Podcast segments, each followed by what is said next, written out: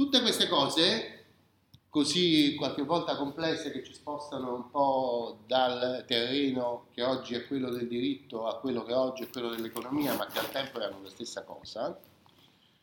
Tutto questo eh, ovviamente eh, stimola la riflessione dei filosofi illuministi riformatori che vedono la possibilità di riformare tanti elementi che erano tradizionali. Quindi oggi abbiamo cominciato parlando della tradizione identitaria, di quello che non si può cambiare, e stiamo concludendo vedendo il, la tensione verso il cambiamento della filosofia illuminista che appunto vuole riformare, riformare tutto, eh, a cominciare appunto da una struttura fondamentale dell'economia come la natura del denaro.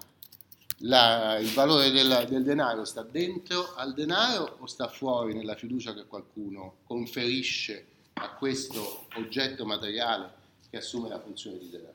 No? E questo significa spingere la propria fantasia innovativa molto in là. No? Io posso proporre, come fece John Law effettivamente, che cercava di influenzare il governo francese, posso proporre delle grandi trasformazioni. No?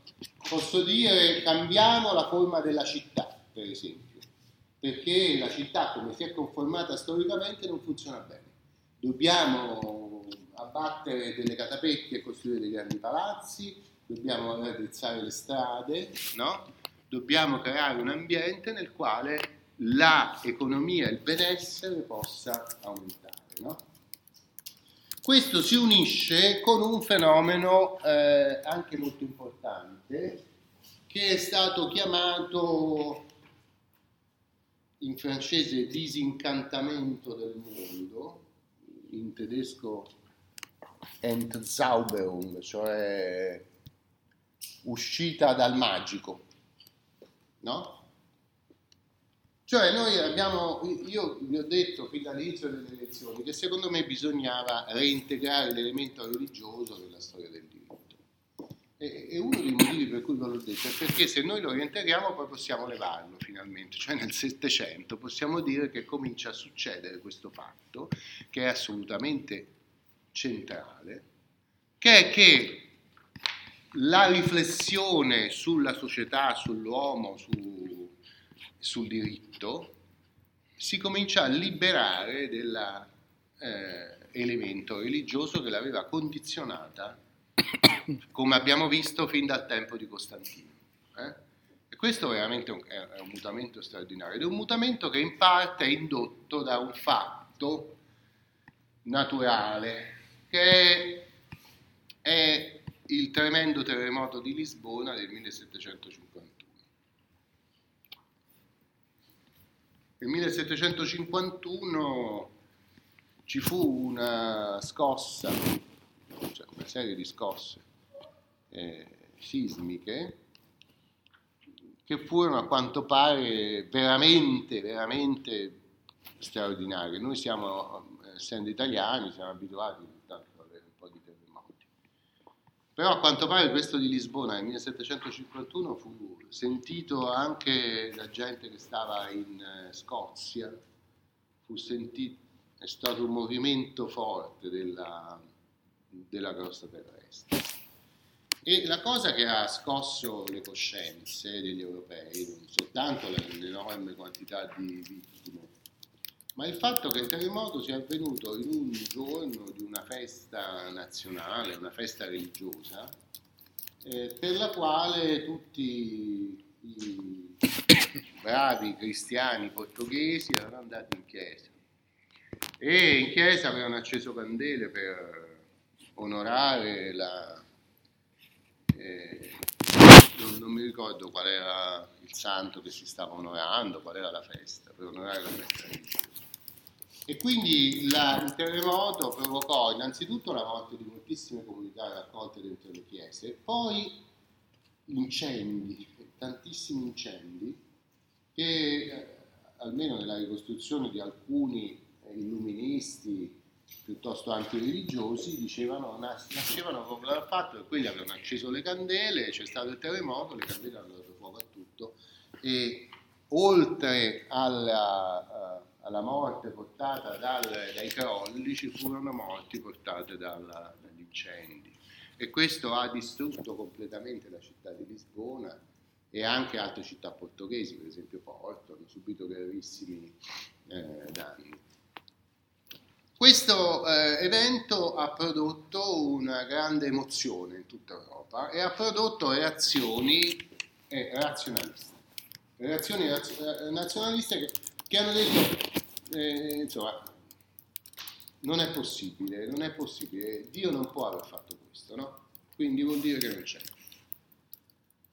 E questa è stata chiamata per alcuni la teodicea, cioè la, il processo a Dio, che è stato fatto in diverse opere, il più famoso che ha trattato della, dell'incendio di Lisbona, del terremoto di Lisbona è Voltaire, che scrive una lettera in cui appunto argomenta contro tutte le superstizioni. Allora, a partire da, da questo episodio, l'idea di religione comincia a coincidere sempre di più con quella di superstizione.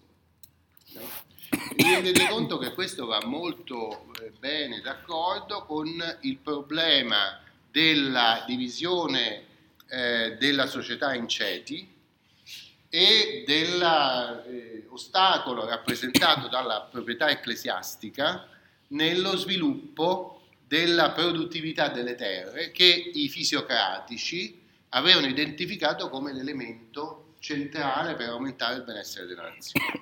I filosofi fisiocratici dicono per eh, far produrre di più le terre, dunque aumentare la ricchezza della nazione, è necessario che ciascuno sia proprietario assoluto del suo terreno per poterlo coltivare nel modo più proficuo non è possibile accettare che ci sia un dominus directus, cioè un proprietario concedente, il quale ti ha concesso per esempio un eh, terreno da seminativo dove tu puoi seminare il grano. Ma se le condizioni del mercato ti dicono che facendo una vigna, facendo il vino, posso guadagnare 10 volte di più che seminando il grano, se io sono il proprietario del bene, posso decidere di fare un investimento per fare la vigna. Se sono il proprietario, posso anche decidere che per raccogliere i soldi necessari per l'investimento, posso vendere, facciamo un quarto del mio terreno, prendere i soldi e piantare la vigna nei tre quarti che mi rimangono.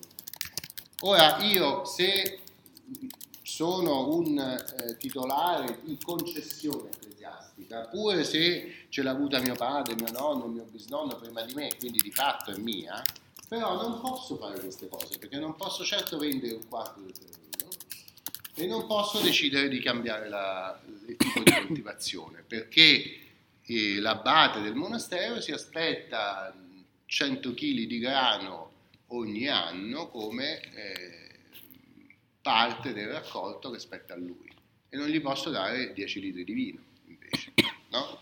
Capito? No.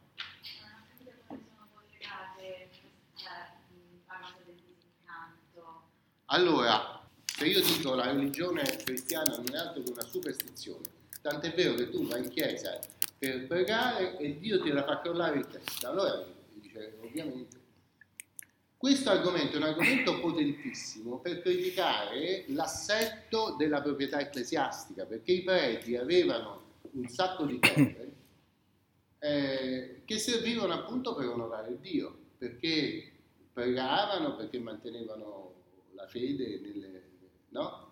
Allora, quando io dico, uso questo argomento per dire è ingiusto che la, le chiese abbiano tanti beni, perché in realtà la religione non è altro che superstizione. No?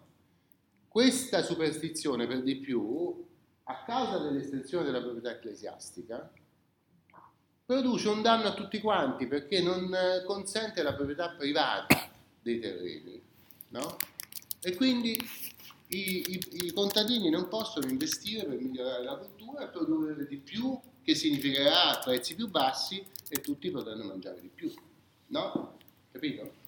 Quindi in realtà questo elemento anti anticristiano, diciamo, perché è anticattolico e antiprotestante, in sostanza. No? Questo elemento antireligioso eh, concorre con gli altri elementi della filosofia illuministica per spingere verso una trasformazione del, degli assetti eh, economici e giuridici.